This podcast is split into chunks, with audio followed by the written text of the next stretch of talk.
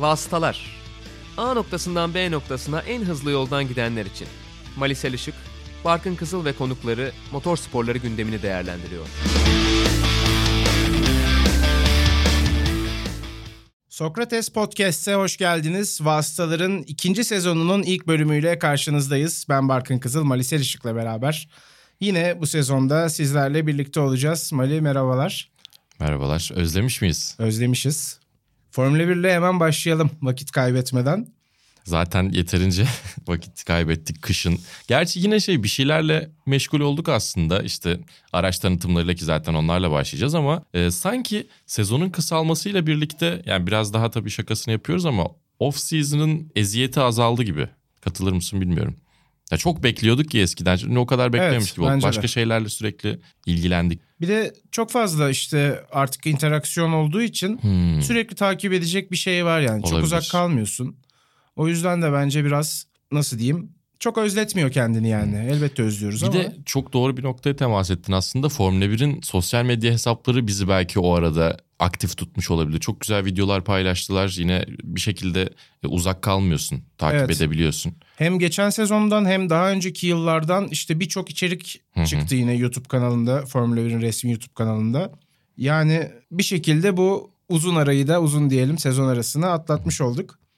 Araç tanıtımlarıyla başlayalım dedik bugün. Ne düşünüyorsun? En çok tanıtımı dikkat çeken takım hangisiydi sence? Ya şöyle bir güzellik oldu. Yıllardır şey konuşuluyordu. Hatta Formula 1'in yine videolarından bir tanesinde vardı. İşte eskiden Berlin duvarında parça parça işte McLaren Mercedes'i birleştiriyorlardı. Spice Girls oluyordu, geliyordu işte başka bir şeyler oluyordu. Böyle acayip eventler haline çevriliyordu. Bu sene ya geçtiğimiz yıllarda çok görmüyoruz diye böyle bir şeyler var diye paylaşmışlardı. Bu sene birkaç biraz acayip biraz keyifli şeyler gördük. Ferrari ve Beni Benassi başlığıyla başlayalım istersen. Jön gibi gelmiş Beni Benassi. Evet evet. Yani en herhalde görkemli diyebileceğimiz iki tanıtımdan bir tanesi Ferrari'ninkiydi bence.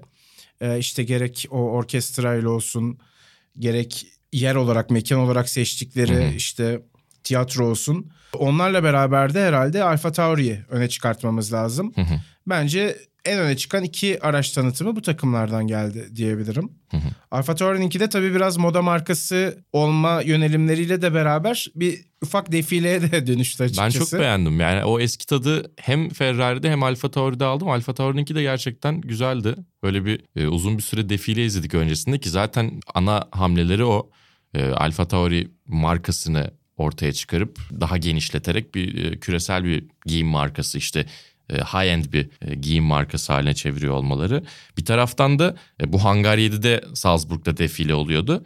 E, aynı zamanda Milano'da meydanın hemen yakınında Duomo'nun üzerinde Rinascente Milano diye bir yer var. Oraya da e, yeni aracın daha doğrusu yeni aracın renklerini taşıyan, yeni takımın renklerini taşıyan eski bir aracı oraya asmışlardı ve üstü örtülüydü.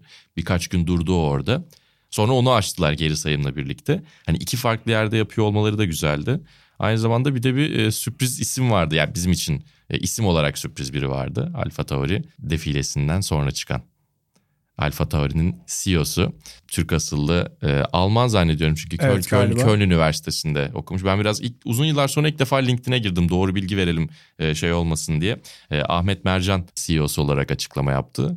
Bizim de hoşumuza gitti. Filmlerde falan İstanbul adı geçtiğinde böyle bir seviniyor ya insan o tarz. Gerçekten öyle bir şey oldu Ahmet Bercan ismini görünce. Bundan haberimiz yoktu açıkçası. Onu da sen fark ettin zaten. Ben e, defileyi e, ondan sonra da araç tanıtımını izledikten sonra başka bir şeylerle ilgileniyordum. Arkadaşlarla birlikteydim. Sen böyle bir şey deyince aa kaçırdım dedim üzüldüm. Sonra geri dönüp e, telafi ettim onu. McLaren herhalde yine öne çıkan diğer tanıtımlardan bir tanesiydi. Evet. Ee, onlar da öyle hiç hani şova kaçmadan kimseyi bekletmeden pat Evet. diye aracı çıkarttılar. Evet evet. Bu anlamda da bence fena değil yani. Çünkü yani çok fazla tanıtım var ve işte hepsini beklediğiniz zaman 10 takımı izlediğinizde işte hepsi bir saat sürse mesela aracın reveal olması diyelim. 10 saatlik bir zaman ediyor bu. Sende matematik kafası var bu arkada. Doğru. İkinci sezonda da devam ediyor. Ee, çabucak McLaren'in aracını göstermiş olması bence güzeldi. Evet ya farklı bir yaklaşım denemişler. O da hoştu hakikaten. Bir de bunun tam tersi yani o spektrumun diğer ucunda da Renault'un araç tanıtımı vardı. Araç yoktu. Aracı da tam olarak göstermediler. Zaten test renkleriyle birkaç tane fotoğrafını vermişlerdi. Ya o zaman öyle bir etkinlik yapmanın da çok manası var mı bilmiyorum. Sponsorları memnun etmek için tabii ki bunlar yapılmak zorunda ama Yani o zaman da yapmayabilirsin bence. Test haftasını bekleyebilirler. Yani bilmiyorum. bence de evet. Biraz garip gelmişti bana. O zaman araçların görsel olarak şöyle bir sıralamasını yapalım. En çok hoşuna giden araç hangisiydi? Nasıl yapalım? İlk üç şeklinde mi düşünüyorsun? Yani ilk, İlk üç üç olabilir. yapabiliriz bence. Ee, şu- ya sadece güzel görünmesi değil tabii. Onu bir şekilde bir taraftan performansla da harmanladığımız Önemli için. olan iç güzelliği E, Tabii ki. notlarımızdaki Aynen öyle. bir parantez bu da. Yani o yüzden Williams hala 10. sırada tabii ki yapacak bir şey yok. Ya ben için. zaten dizayn olarak da çok fazla beğenmedim açıkçası. Geçen senenin üzerine koymuşlar tabii ki. Yani daha çok tercih edilen bir diş macunu tüpü tasarımı yapmışlar. Geçen seneki gibi değil. Markasız değil de bu sefer biraz daha hani uzman dişçilerin tavsiye ettiği tarzda bir şey geçmişler. Ya benim ilk beşimde yok açıkçası. Benim de yok. Örnek vermek gerekirse. Bir numaranı o zaman alalım Mali. Ya bir numara Alfa Tauri olabilir bu arada. Ben çok beğendim çünkü. Hem parlak hem de mat renkleri çok güzel kullanmışlar. Beyaz kısmı parlak. Çok çok koyu böyle bir gece mavisi tarzı bir şey yapmışlar. O kısmı mat. Ee, Bir de yan taraftaki o Honda kırmızı çok güzel duruyor. Hatta keşke burundaki Honda logosu da kırmızı olsaydı demişler. Öyle çok daha güzel görünüyor.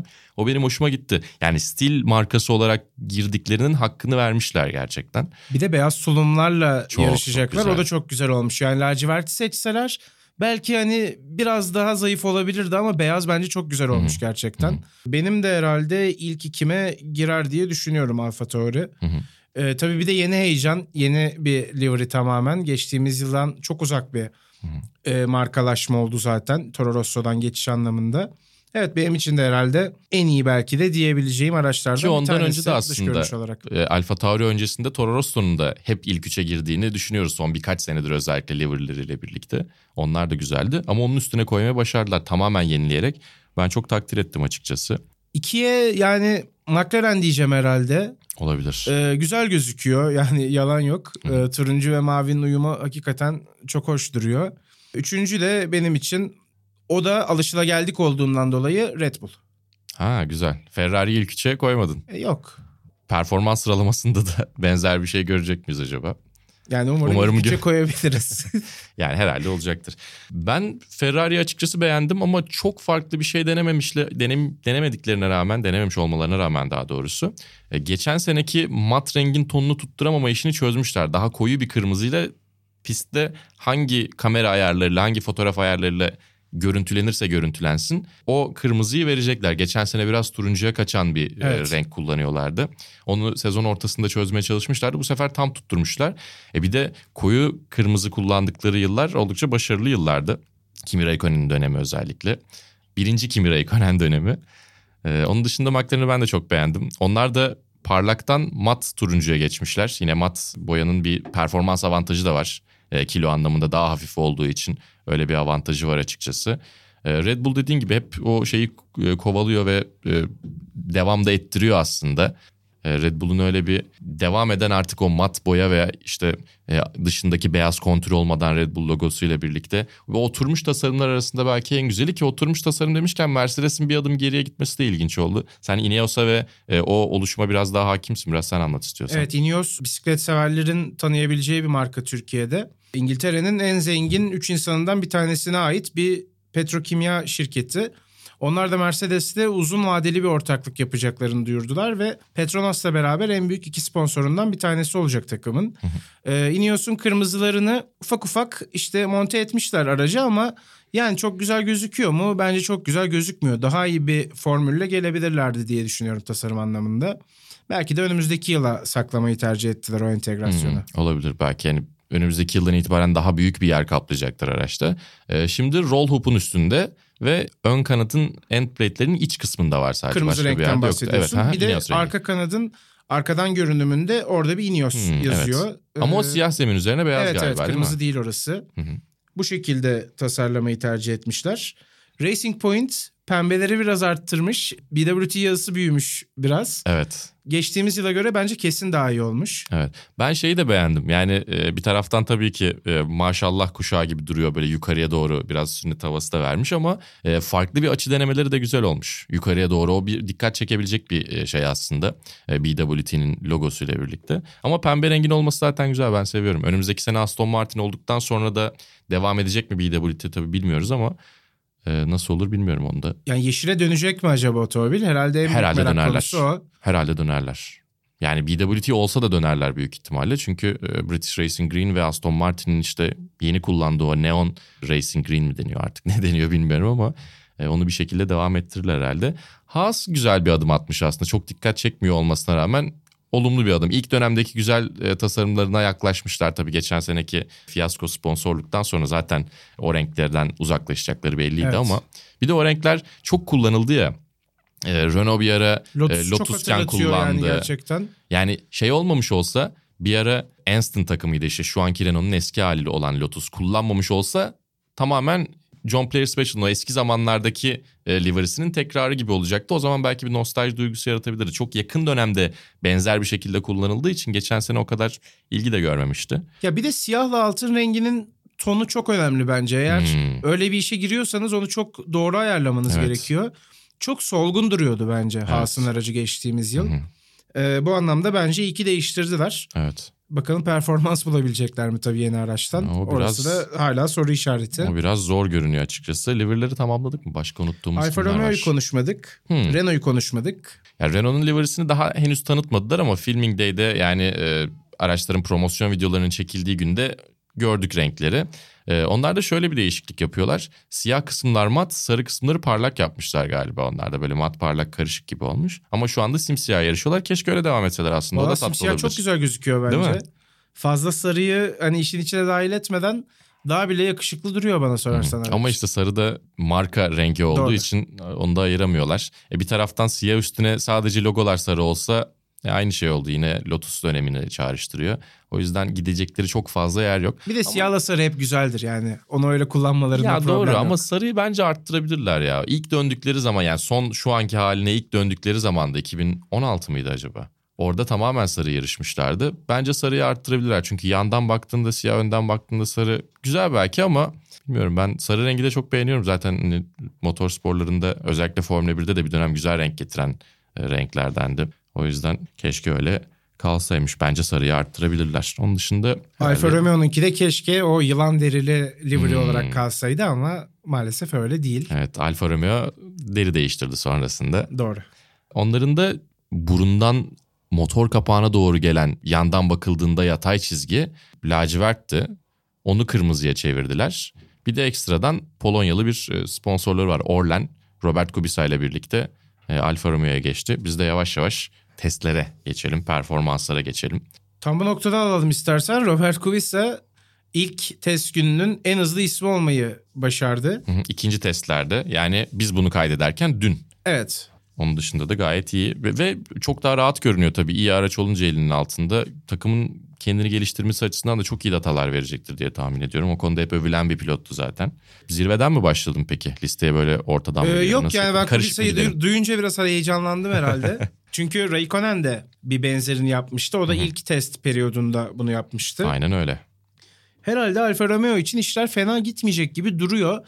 Ama işte test ne kadar belirleyici bunu da hiçbir zaman bilemiyorsunuz. Ya değil ama Ee, bir taraftan neye baktığına göre de belirleyici olabiliyor. Genel bir tablo çizmiyor ama detaylarda yakaladığınız şeylerle birlikte ne kadar iyi organizasyon çalışıyor işte e, ne kadar iyi dayanıklılıkları var ya da test ettikleri şey ne ve bunu devam ettirebiliyorlar mı gibi şeyleri gördüğümüzde bir takımın nasıl işlediğine dair en azından bir kafada fikir oluşabiliyor. Testlerde bizi en çok şaşırtan konuyla devam edelim. Mercedes ve DAS konuşmazsak olmaz.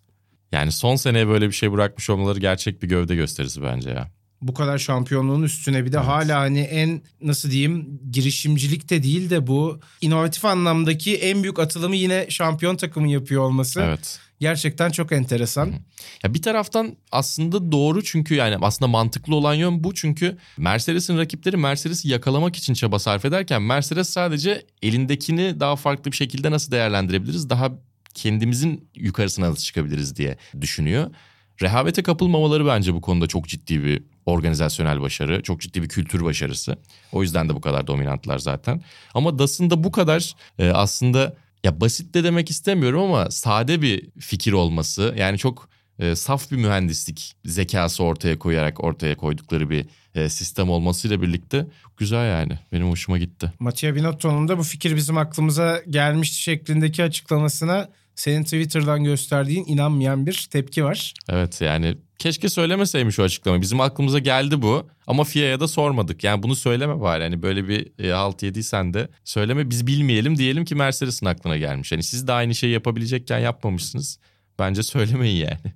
Binotto'nun da çok karamsar açıklamaları var. Birazdan Ferrari'ye geçtiğimiz zaman ona da döneriz. Hı hı. E, Valtteri Bottas tabii bu sene biraz daha kendinden beklentisi yüksek demek lazım. Şampiyonluk yarışının içinde olmak istediğini ifade ediyor sürekli olarak. Hı hı. Ama işte bunun için Hamilton gibi bir devle yarışıyor sürekli ve tabii ki takımın Hamilton'a olan bakış açısı Bottas'a göre biraz daha farklı noktada ne Bayağı olursa farklı. olsun. ben çok yani Bottas'ı üzülmesini istemedim kulağına giderse.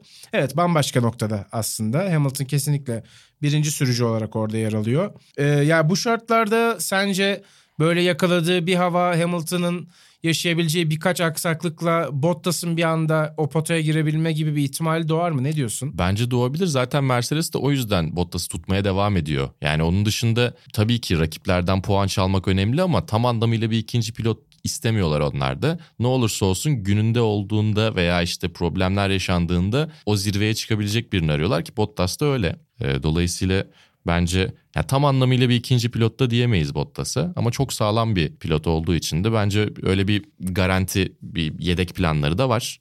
E, ben senin söylediğine katılıyorum yani Bottas elinde fırsatı bulursa yani şöyle 99'daki e, Eddie Irvine gibi olmaz öyle söyleyeyim. Mercedes'le ilgili konuşmamız gereken herhalde bir de şampiyonluk rekoru mevzusu var. Hı hı. Geçtiğimiz yıl Ferrari ile ortak oldular üst üste şampiyonluk sayılarında. Bu yıl bir şampiyonluk daha alırlarsa tarihe de geçiyor takım. Hı hı. Ve bence açıkçası buna çok yakın gözüküyorlar. Evet Hamilton'da Schumacher'le şampiyonlukları eşitleyecek. Doğru. O da çok acayip bir iş yani. Böyle bir şeyin olacağını asla tahmin etmezdim ben. Çok zor diye düşünüyordum. O da mor ve pembe iki farklı kas tasarımıyla çıktı ve biz moru beğendik, pembeyi çok beğenmedik. Yani beyaz kask kısmı güzel. Evet ilk başta kariyerinde işte Senna hayranlığıyla birlikte başlayan bir taraftan babasının Anthony Hamilton'ı uzaktan onu görebilmesi, seçebilmesi için biraz da pratik sebeplerle e, olan sarı kask tasarımdan yavaş yavaş uzaklaşmıştı. Beyaz üzerine işte kırmızı yine yeşil ufak ufak detaylarla. Mor güzel. Ya şeker pembesi gibi olan tepesi de pembe olduğu için biraz fazla öne çıkıyor gibi. Ama ikisi de güzel. Senede bir kere değiştirir belki işte o saçma kuraldan da dolayı. E, bir de Mercedes'in çok e, yenilikçi bir arka süspansiyon konsepti var. Onu sezon ilerledikten sonra biz de biraz neler olduğunu tam olarak çözebildikten sonra e, detaylı bir şekilde konuşacağız. Ama DAS ortaya çıkana kadar yani çift eksenden direksiyon gibi böyle saçma sapan bir çeviri Dual Axis Steering. Dual Axis Steering aslında DAS diyeceğiz zaten. İsminin DAS olması da çok komik bence. Çünkü Alman milli takımı ne zaman böyle maç kazansa hep böyle DAS şeklinde paylaşılır. Yani olabilecek en Alman ismi seçmişler. Müthiş bir şey bence bu. Arka süspansiyon konsepti DAS ortaya çıkmadan önce Mercedes'in bu seneki ortalığı kasıp kavurabilecek e, şeyi gibiydi. Yeniliği gibi konuşuluyordu. E, tam bu konuşulurken bir anda DAS ortaya çıktı. Tabii işler yani daha farklı noktaya gitti. Evet Mercedes'i noktalıyoruz. Ferrari ile devam edeceğiz. Ee, ilk test gününden sonra yeni parçalar geldi Ferrari'de. Hı hı. Ee, ön kanat, arka kanat, motor kapağı değişti ee, sonraki test günlerinde. Binotto diyor ki Red Bull'un gerisinde olma ihtimalimiz var. Yani geçtiğimiz sezona da baktığımız zaman aslında özellikle Verstappen Ferrari'nin iki sürücüsüyle de çok net bir şekilde mücadele edebildiğini bizlere göstermişti. Ee, şimdi bir de araç anlamında da biraz daha iyi bir noktayı yakaladılarsa Red Bull takımı gerçekten Verstappen'in çok büyük bir tehdit olabileceği konusuna herhalde katılmamak elde değil. Evet evet kesinlikle. Ee, ya bu da Ferrari'nin şapkasını önüne koyup düşünmesini gerektiriyor. Çünkü birinci takımı yakalamaya çalışırken arkanızdaki bir takım, üçüncü takım diye tabir edebileceğimiz Red Bull gelip sizi geçiyorsa e burada bir şeyler yanlış gidiyor demektir. Evet midyat, pirinç, bulgur. Geçtiğimiz yıl özellikle sezon sonuna doğru yaklaşırken acaba bazı değişimler olur mu? Hani Binotto, Fetel ikilisinden değişiklikler olur mu diye ben düşünüyordum. Hmm. Ama olmadı. Aynı kadroyla devam ediyor yoluna Ferrari takımı. Fetel'de testlerde sağ olsun spinlerine devam ediyor şu anda gördüğümüz kadarıyla ki Verstappen de bir spin atmış. Çok da günahını almayalım Fetel'in. Ya testlerde olabiliyor böyle şeyler de arka arkaya geldiğinde biraz mizahi değeri artıyor aslında. Evet. Bunların yapılmasının e, yapılabilecek daha doğrusu bu tarz hataların yapılabileceği en iyi yer testler aslında. Ya burada yapsınlar atsınlar Tabii aracın hangi noktaya kadar zorladığınızda Hı-hı. nasıl tepki verdiğini görebilmek için spin de aslında atabilirsiniz. Yani bunda yanlış bir şey yok. Ama işte o üzerine yapışan sürekli spin atıyor imajı aracı piste tutmakta zorlanıyor imajı. Vettel'in tabii attığı üst üste iki kere gelince spinlerde Hı hı. biraz konuşulmasına sebep oluyor yani Hı hı. ister istemez. Bu arada Ferrari'nin Red Bull'a geçmeden önce e, Ferrari'nin daha geniş burun kullanmasının sebebi hala konuşuluyor. Yani devam edilmeli mi? Herkes burnu inceltti neredeyse. Red Bull daha ince bir burun kullanıyor. McLaren zaten ince burnu başlatanlardandı. Renault ince buruna geçti. O yüzden belki Avustralya'ya daha farklı bir burun tasarımıyla gelebilecekleri de konuşuluyor. Aracın son hali testlerde görülmeyecek hiçbir takım için neredeyse. Bunu söyleyemeyiz herhalde. O yüzden hani Avustralya'ya kadar sadece ana bir bakış yapabiliyoruz ama şu ana kadar gördüğümüz ve işte gelen açıklamalarla birlikte Ferrari'nin bu sene gerçekten aa güzelmiş denilen tek yeniliği herhalde şey oldu. Garajların önüne panel kurulması yasaklandığı için Ferrari mekanikerlerinin el ele tutuşup e, yan yana Baraj gelmesi kurması oldu. Baraj kurması aynen öyle. E tabi bir taraftan adamlar e, futbol ülkesi olduğu için daha erken e, çözmüşlerdir. E, Toto Wolff da Ferrari'nin bir saniye kazanabileceğini iddia etmiş şu anki paketine göre. O da hep moral veriyor rakiplerine. Yani. Yani gerçekten Binotto biz yapamayız diyor. Toto Wolff siz yapabilirsiniz diyor. canım Yani şu an enteresan bir ortam var. E, Red Bull'a geçelim. Verstappen'den tabii bahsetmek lazım. En net şekilde birinci pilot olduğu belli olan isim herhalde iddialı takımların arasında Evet. özellikle. Hı hı. Hatta iddiasız takımlar için de belki aynısını söyleyebiliriz. İki sürücüsü arasında bu kadar uçurum olan tek takım Hı hı. Red Bull. Yani performans anlamında aslında uçurum var ama Verstappen çok ekstra bir adam olduğu için var. Albon da çok sağlam. Ama tabii ki bir taraftan hiyerarşi olarak baktığında dediğin gibi en büyük uçurum belki e, Red Bull'da hiyerarşik olabilir. fark performansa çok yansımıyor bence. Albon iyi bir sürüş sergiliyor ki Hı hı. zaten sezonun kapanış yarışında Brezilya'da ya kapanış yarışı değil kapanıştan bir önceki yarış. Hala şeyiz değil mi? Abu Evet, Dhabi'de Abu bitmiyormuş Dhabi'ye gibi geliyor sezon bize. Özümseyemedik fazla. Çok iyi bir sonuca gidiyordu Hamilton Hı hı. hata yapmasaydı. Kaza yaptılar biliyorsun. Ama tabii ki Verstappen'in üzerinde yoğunlaşan bir Red Bull takımı var ve bu sene Verstappen'in şampiyonluk ihtimalinden de bahsedenlerin sayısı az değil. Valla şaşırmayız herhalde. Ben şaşırırım. Yani Ama Mercedes dominasyonu kırıldığı için şaşırırız evet ama aynen. herhalde 100 kişiye sorsak Hamilton ve Mercedes şampiyonu olacak kim olur desek hiç beklemeden Verstappen ve Red Bull derler diye düşünüyoruz. En azından bu sezon öncesinde gördüğümüz ve geçen sene gördüğümüz performansla birlikte Verstappen çok tur sayısı olarak da avantajlı bir test dönemi geçiriyor. Albon aynı şanslılıkta değil. Biraz daha o problemler yaşadığı biraz tur eksiği var ama Verstappen bir gün 160 tur attı galiba değil mi? 160 tur Evet yakın 3 bir- yarışlık tur attı Evet. bir günde. Bu kolay bir iş değil gerçekten. Helal olsun. Yani bunu simülatörde bile atmak kolay değilken pistte atıyor olması Evet. ne kadar ciddiye aldıklarını gösteriyor bence bu işi. Özellikle Verstappen'in de bireysel anlamda ne kadar işine saygıyla, işine saygıyla yaklaştığını gösteriyor bana sorarsan. Böylece büyük güçlü diyebileceğimiz tırnak içinde takımları herhalde noktaladık Üç şimdi. büyükler demediğin için teşekkür ediyorum bu arada. Büyük üçlü daha güzel oldu. Formula 1.5 diyelim biraz da. Kimden başlamak lazım? Sen Racing Point ile ilgili enteresan savların var. Racing İstersen Point'ten başlayalım başlayalım. ya. Ben çok beğendim adamların mentalitesini, yaklaşımını çok beğendim açıkçası. Geçen senenin en hızlı aracı neydi abi? Mercedes. Bu sene de çok kural değişti mi? Değişmedi. E biz buna benzer bir şey yapalım bir şekilde ekmek çıkarız dediler ve gerçekten hızlılar adamlar. Ve yani gerçekten inceleyerek o konsepti anlayıp tam anlamıyla özümseyerek çalışır hale getirebilmek çok kolay bir şey değil aslında. Ve bunu başarmış gibi görünüyorlar. İyi bir performans gösteriyorlar tabii ki. Sezon öncesi olduğu için yine e, farazi konuşuyoruz belki belli bir noktaya kadar ama Perez ve Stroll sezon içerisinde bence bizi e, şaşırtan başarılara ulaşabilir. Yani birkaç podyum görebiliriz. Lance Stroll'ün de biraz kendini insanlara kanıtlayacağı bir sezon olabilir. Elinde ciddi bir potansiyel var çünkü şimdi. Bu arada biz bu podcast kaydederken de Lance Stroll orta hamur lastikle İspanya'daki en hızlı turu attı testte. Hı hı. Racing Point'in pembe Mercedes denen o lakabı, yeni lakabı hakkını verecek gibi gözüküyor açıkçası. Sarı Mercedes diye de bir film var eski biliyor musun? İlyas Salman'ın galiba. Duymuştum. Onun gibi pembe Mercedes. Bu arada teknik patron Andrew Green e, güç ünitesini, vites kutusunu ve süspansiyonu Mercedes'ten aldıklarını ifade ediyor ama tasarım anlamında da Mercedes'ten çok büyük bir Çok, esinlenme var çok, tırnak evet. içinde. Ama evet yani kazanan formülü alıp takımınıza uygulamak hiç fena bir fikir değil gerçekten. Ya benzer örneklerini görebiliriz. Umarım görürüz. Çünkü direkt olarak e, teknik ortaklık hoş bir şey olmuyor bazen. Çünkü o zaman e, defakto olarak o takımın altında konumluyorsun kendini ama çok fazla değişmeyecek durumlarda işte 2021'den itibaren bunun tekrarını görebiliriz. Tabii 2020'ye herkes farklı şekilde gelecek ama bence güzel bir formül ve bunu e, uygulayabilirler orta sıra takımları diye düşünüyorum ilerleyen yıllarda. İstersen hemen bu noktada Alfa Tauri ile devam edelim. Çünkü bu dediğine en yakın olan takım o. Ee, geçtiğimiz yılki Red Bull aracının benzeri bir konseptle yarışacaklar dizayn anlamında. Ama bu yılki araca benzemiyor fazla. Ee, onlar da senin düştüğün bir not. Junior takım pozisyonundan biraz uzaklaşmaya çalışıyorlar gibi bir halleri var. Evet. Yani yavru Ee, Red Bull olmayacaklar evet, onlar. Zaten Alfa. Tauri Red Bull markasının da biraz e, dışına çıkan bir kitleye hitap ediyor olduğu için giyim markası, moda markası olarak bahsediyorum. Ama takımın da öyle bir noktaya gidiyor olması bence ilgi çekici. Çünkü yer yer gerçekten çok başarılı oldukları noktalar oluyor ve sen onu yine Red Bull olarak görüyorsun. Bu sefer Alfa Tauri olarak yani insanların zihnindeki imaj olarak da belki ayrışacaklar. Bunu performans olarak da öyle kullanmaları bence güzel olacaktır. Ya zaten Toro Rosso'yu kelime kelime çevirince Red Bull'u da kelime kelime Türkçe'ye çevirirsek ikisi aynı anlama çıkıyor. Bu Alfa Tauri yapılanması bence senin dediğin anlamda gerçekten o hedefe doğru gittiklerini gösteriyor. O da bu arada e, astronomi astronomiden gelen bir isim. Alfa Tauri bir takım yıldızın Alfa Centauri olması lazım takım yıldızı. olabilir. Onun böyle bir yıldızı diye biliyorum. Bak buna çalışmamışız.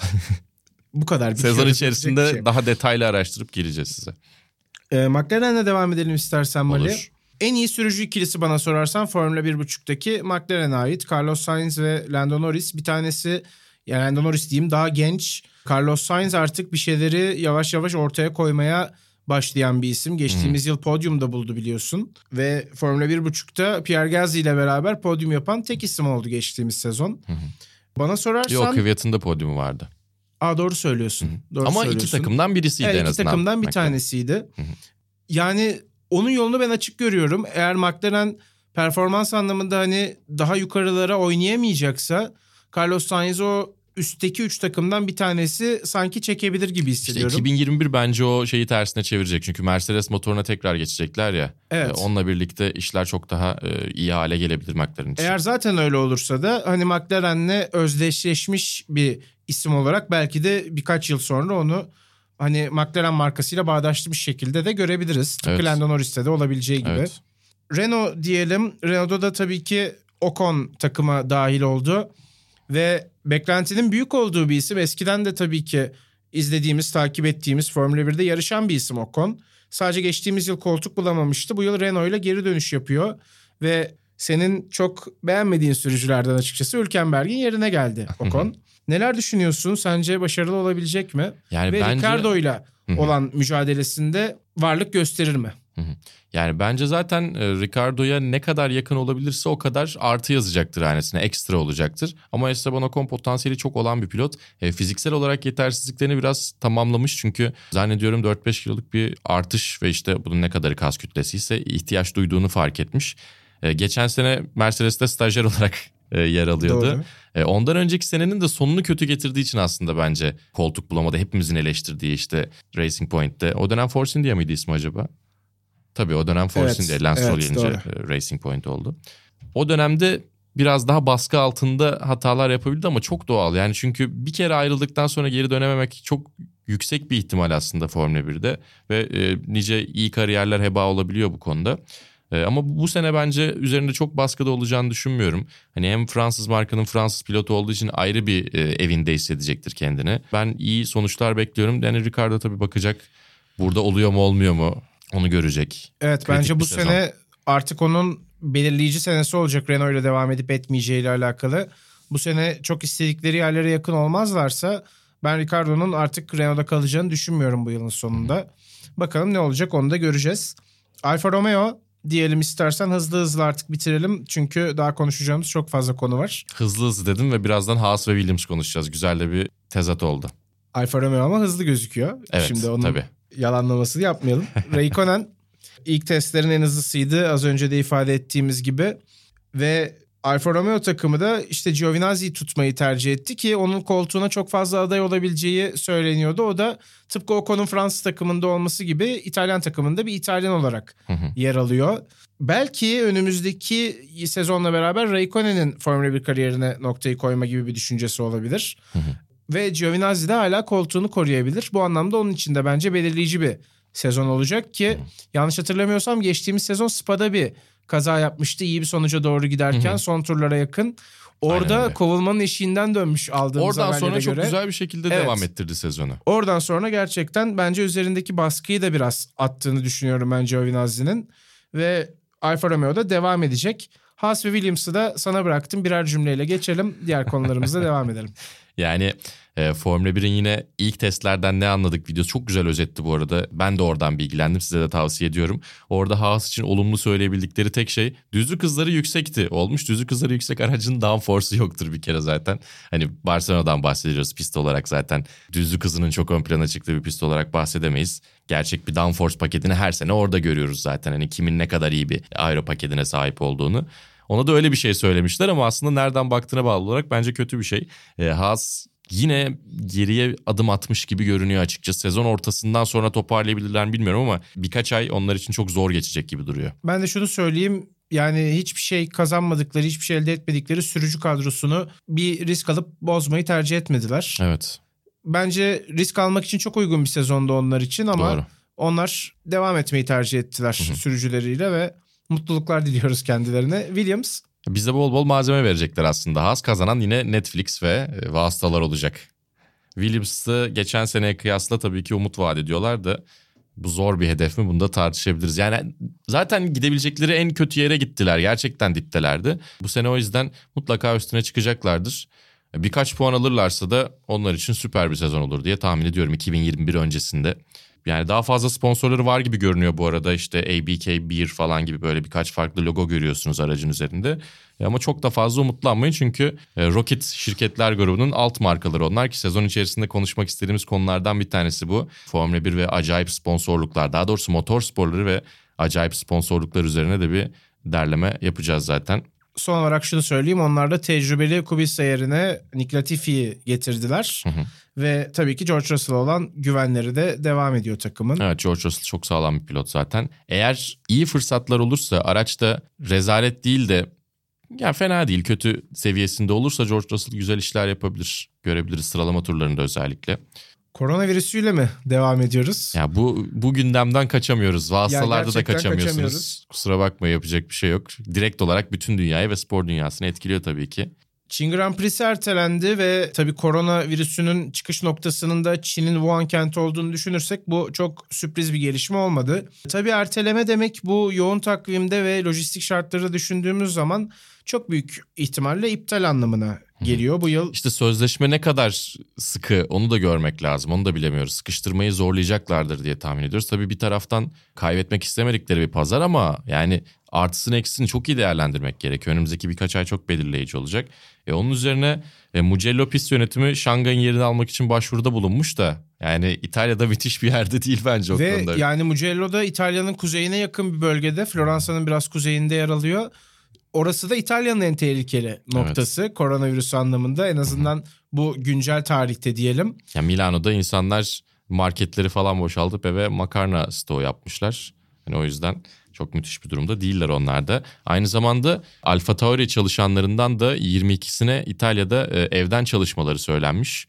Yani çok yakın bir şekilde etkiliyor. Yine Vietnam Grand Prix'si de risk altında. Grand Prix tarihine yakın bir badminton turnuvası var Vietnam International diye. O iptal edilmiş ki badminton çok büyük bir olay Vietnam için aslında. E, aynı zamanda Bahreyn'de de benzer sıkıntı var. Bahreyn'de de var aynı sıkıntı. Uzak doğudaki bisiklet turları falan da iptal oldu bu arada şu anda. Yani spor organizasyonlarına çok ciddi anlamda bir darbe vur- vurdu elbette koronavirüsü. Ben daha da büyük etkileri olmasından açıkçası korkuyorum. Spor takvimlerini özellikle çok ciddi anlamda olumsuz etkileyebilir bu virüs. Eğer böyle devam edecekse durum. Çok olumsuz konuştuk. Bir de olumlu bir şeyden bahsedelim. Drive to Survive ikinci sezon 28 Şubat'ta geliyor. Biz bunu 27 Şubat'ta kaydediyoruz. Dolayısıyla e, ilk fırsatta biz de çıkar çıkmaz. Herhalde sen de bir gün içerisinde tek oturuşta bitireceksindir diye tahmin ediyorum. Evet Formula 1 sezonunun iki habercisi olarak Drive to Survive ve Vasıtalar evet doğru. geri döndü diyebiliriz ikinci sezonlarıyla. İşte birinci Cemre düştü, ikinci Cemre düştü muhabbeti var ya onun gibi. Önümüzdeki hafta zaten Vasıtalar ikinci sezon ikinci bölümde e, ağırlıklı Drive to Survive'da konuşacağız. E, Bu sene çok daha güzel detaylar zaten olacak. E, Onu birazcık diğer bölüme bırakalım. Evet Formula 1'i yavaş yavaş noktalayacağız bu bölüm özelinde. Elbette sezon içinde bol bol konuşacağız. Hı hı. Ağırlıklı konumuz olarak her zaman baş tacımız Formula 1. Superbike sezonu başlıyor Mali. Superbike'a en çok ev sahipliği yapan Phillip Island pisti bir kez daha sezonu açıyor ve Toprak Razgatlıoğlu ilk test gününü lider geçirmişti Superbike'da. Sonrasında Jonathan Ray'in bir liderliği var ki o da son 5 yılın şampiyonu olarak Hı hı. Superbike'da yer alıyor ve bu yıl en büyük rakibi sanki Toprak olacak gibi bir kanıya sahibiz ikimiz de. Şöyle bir ufak sezon başı için değerlendirmeni alalım. Ya ben çok keyifliyim açıkçası. Çünkü Kawasaki'den Yamaha'ya geçiş ne kadar iyi ne kadar kötü ya da ne kadar fevri verilmiş bir karar ne kadar düşünüldü bunun üzerine her şeyle değerlendirildi mi bundan emin olundu mu diye endişelerimiz vardı açıkçası ama çok doğru bir hamle yapılmış gibi görünüyor. Toprak motosiklete uyum sağladı zaten sürüş stilini değiştirdi. İlk gün lider de ikinci günde yarış temposuna odaklanmalarına rağmen çok iyi bir e, race pace denemelerine rağmen yine dördüncü sıradaydı. E, Heres testlerini ikinci bitirmişti. Portimao'da son günün en iyi zamanını atmıştı. Yani Yamaha'ya çok rahat bir şekilde uyum sağlamış gibi görünüyor. Bir taraftan zaten her markanın iyi bir sürücüsü var. Tom Sykes BMW ile hiç fena değil. Alvaro Bautista HRC'ye gitti. Onlar da iyi işler yapacaklar. Yani ortalık karışmaya çok müsait gibi görünüyor ama biz bunu söyledikten sonra Jonathan Ray yine 20 yarış kazanıp şampiyon da olabilir. Ama toprağın Jonathan Ray'in en çok başını ağrıtacak sürücü olacağını ben çok rahatlıkla söyleyebilirim. Toprak'ta Michael van der Mark'la takım arkadaşı. O da geçtiğimiz yılı çok iyi geçirdi. Yani Yamaha'dan korkulması lazım bu sezon. Celal Hoca'nın da dediği gibi Yamaha'ya dikkat diyoruz Superbike'da. Tabii Super Sport'ta da bizi artık heyecanlandıran bir gelişmemiz var. Kenan Sofoğlu'ndan sonra bir başka isim Super Sport'ta bizi temsil edecek Can Öncü. O da yine Kawasaki ile bir anlaşma içine gittiler. Turkish Ee, Racing Team Aynen öyle. Her ne kadar ortak. Toprak Razgatlıoğlu Kawasaki'den ayrılmış olsa da aslında Türk yarışıyla, Türk yarışçılarıyla diyelim Kawasaki'nin bağı kopmuyor bu şekilde. Evet o ilişkinin sürüyor olması da çok sevindirici. Çünkü aslına bakarsan Suzuka 8 saatte toprağa biraz ayıp edilmesiyle birlikte kopma noktasına gelmişti o ilişkiler. Ama onun korunabilip devam edilmesi ve aynı zamanda diğer genç sürücülere böyle bir fırsat yaratılması çok olumlu. O benim hoşuma gitti. Yine endişelerimden bir tanesiydi o aslında. Çünkü bir markanın kapısının kapanması e, çok hoş bir şey olmayabiliyor. Ama o konuda güzel bir e, diplomasi yapılmış demek ki. Can da bakalım neler yapacak çaylak sezonunda. Evet. Portimao'da 8 ve 10'uncuydu. Phillip Island'da 9 ve 11. sırada test günlerini tamamladı. Tecrübe edinecek. Belki arada güzel şeyler de yapar çok genç tabii. bir isim zaten. Yani önünde çok uzun bir yol var ve bu erken yaşında bu seviyelere dahil olması aslında kendisi adına elbette çok büyük bir tecrübe kaynağı olacaktır. Aynen öyle. Ve tabii ki bir başka Türk sürücümüz Salih Yoluç. Ondan da bahsetmek lazım. Geçtiğimiz hafta Dünya Dayanıklılık Şampiyonası Circuit of the Americas'daydı. Texas'ta Austin'de 6 saatlik bir yarışımız vardı. Orada Salih Yoluç'un takımı kendi klasmanında ilk sırayı almayı başardı ve zirvedeydi Salih podyumda. Enteresan olan Rebellion Racing'in Toyota'ların önünde olması ki bu Evet. sezon bunu daha önce de görmüştük. Bahreyn'de de yine Rebellion Racing Toyota'ları geçmişti. Çok enteresan bir şekilde hibrit araçların önünde kalabilecek bir formül buldular ya da Toyota'ya biraz fazla kısıtlama geliyor gibi İkisi- gözüküyor. Biraz ondan biraz ondan. Hızlı verimliye karşı aslında o ikili. Ee, bakalım onlar da önümüzdeki yıl olmayacaklar tabii Rebel'in. Son sezonu güzel bir şekilde tamamlarlar diye umuyoruz. Bir de bir taraftan Twitter'dan sizlere sorular göndermenizi daha doğrusu konuşmak istediği yani konuşmamızı istediğiniz şeyler varsa bize e, iletin demiştik. Onları kısa kısa şöyle bir geçeceğiz. Bunu aslında ara ara yapacağız. Ee, güzel de keyifli de olur. Bir ben sana sorayım bir sen bana sor öyle yapalım madem. Tamam. Alt serilerde mücadele eden genç pilotlar hakkında e, yorumlarımızı merak etmişler. Sezonlar açıldığı zaman bu konuya kesinlikle değineceğiz. Ee, Mart sonu gibi açılacak Bahreyn Grand Prix'sinde. Olursa artık o da. Tabii olursa evet. Ama konuşacak çok iyi genç yetenekler var Aynen gerçekten. öyle. Ya belki de en verimli çağını geçiriyor zaten Türk motorsporu camiası bu anlamda. hı. Mutlaka değineceğiz sezon içinde. Ama şey anlamında yani Formula 2, Formula 3 anlamında da onlara da değineceğiz. Hani bir taraftan genç protejeler kesin, kimler kesin. var diye. Konuşabileceğimiz çok e, iyi e, alt seriler olacaktır mutlaka. Özellikle Prema takımı çok iyi bir kadro kurdu Formula 2'de. Aynen öyle. Ona mutlaka değiniriz ilerleyen Evet, bölümde. ufak böyle bir teaser vermiş olalım. Diğer otomobil üreticileri neden Formula 1'de yer almak istemiyor ve Aston Martin kesinlikle geliyor mu? Aston Martin kesin geliyor. Sorunun diğer kısmını sana bırakıyorum. Evet Aston Martin e, kesinlikle gelecek zaten. Lawrence Stroll'un Aston Martin'e hisse almasıyla birlikte.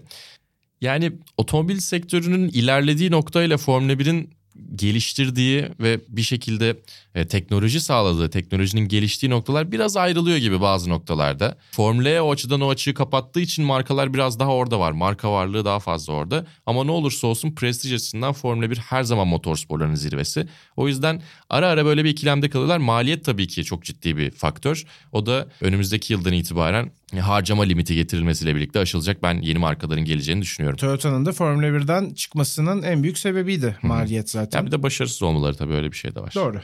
Takımlar genel değerlendirme ve testlerle başladık zaten. E, motorsporları ekonomi ilişkisi hakkında özel bir program yaparsak iyi olur demişler. Buna tamamen Çok ayrı bir öneri. bölüm gerektiğini düşünüyorum ben. Hı hı. Bir fırsat, bir boşluk olduğu zaman buna değinmeye çalışırız. Sponsorların da yine içinde yer aldığı bir Onları tek böyle bir şeklinde. paket haline getirebiliriz. Acayip sponsorlar ve Formula 1'in mali dengesi diyerek öyle bir şeyler yapabiliriz belki.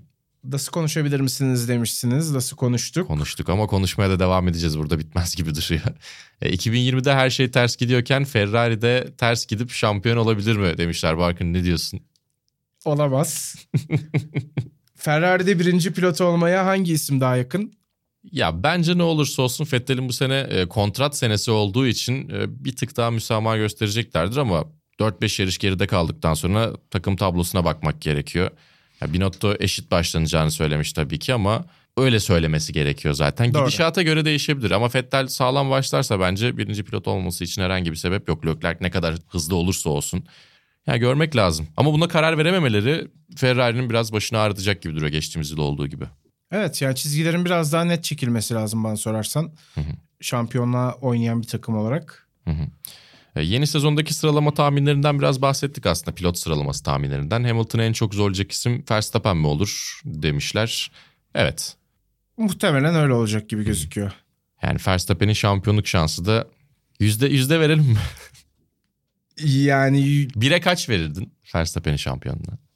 4,5-5 civarında. Güzel ben de 5-5,5 gibi düşünüyordum. Sen çünkü e, kainat tapotluğun var bazı noktalarda. Doğru. E, o yüzden dedim.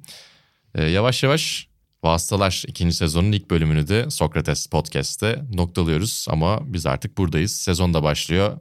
Bol Drive- bol görüşeceğiz. Drive to Survive de geliyor. Keyifler yerinde. Motorsporların diğer alanlarında da ilgimizi çeken ve tabii ki keyifli olan pek çok şey var. Türk sporcularla birlikte aynı zamanda genel motorsporları dünyasında sizlere getirmeye devam edeceğiz. Şimdilik veda ediyoruz. Hoşçakalın. Hoşçakalın.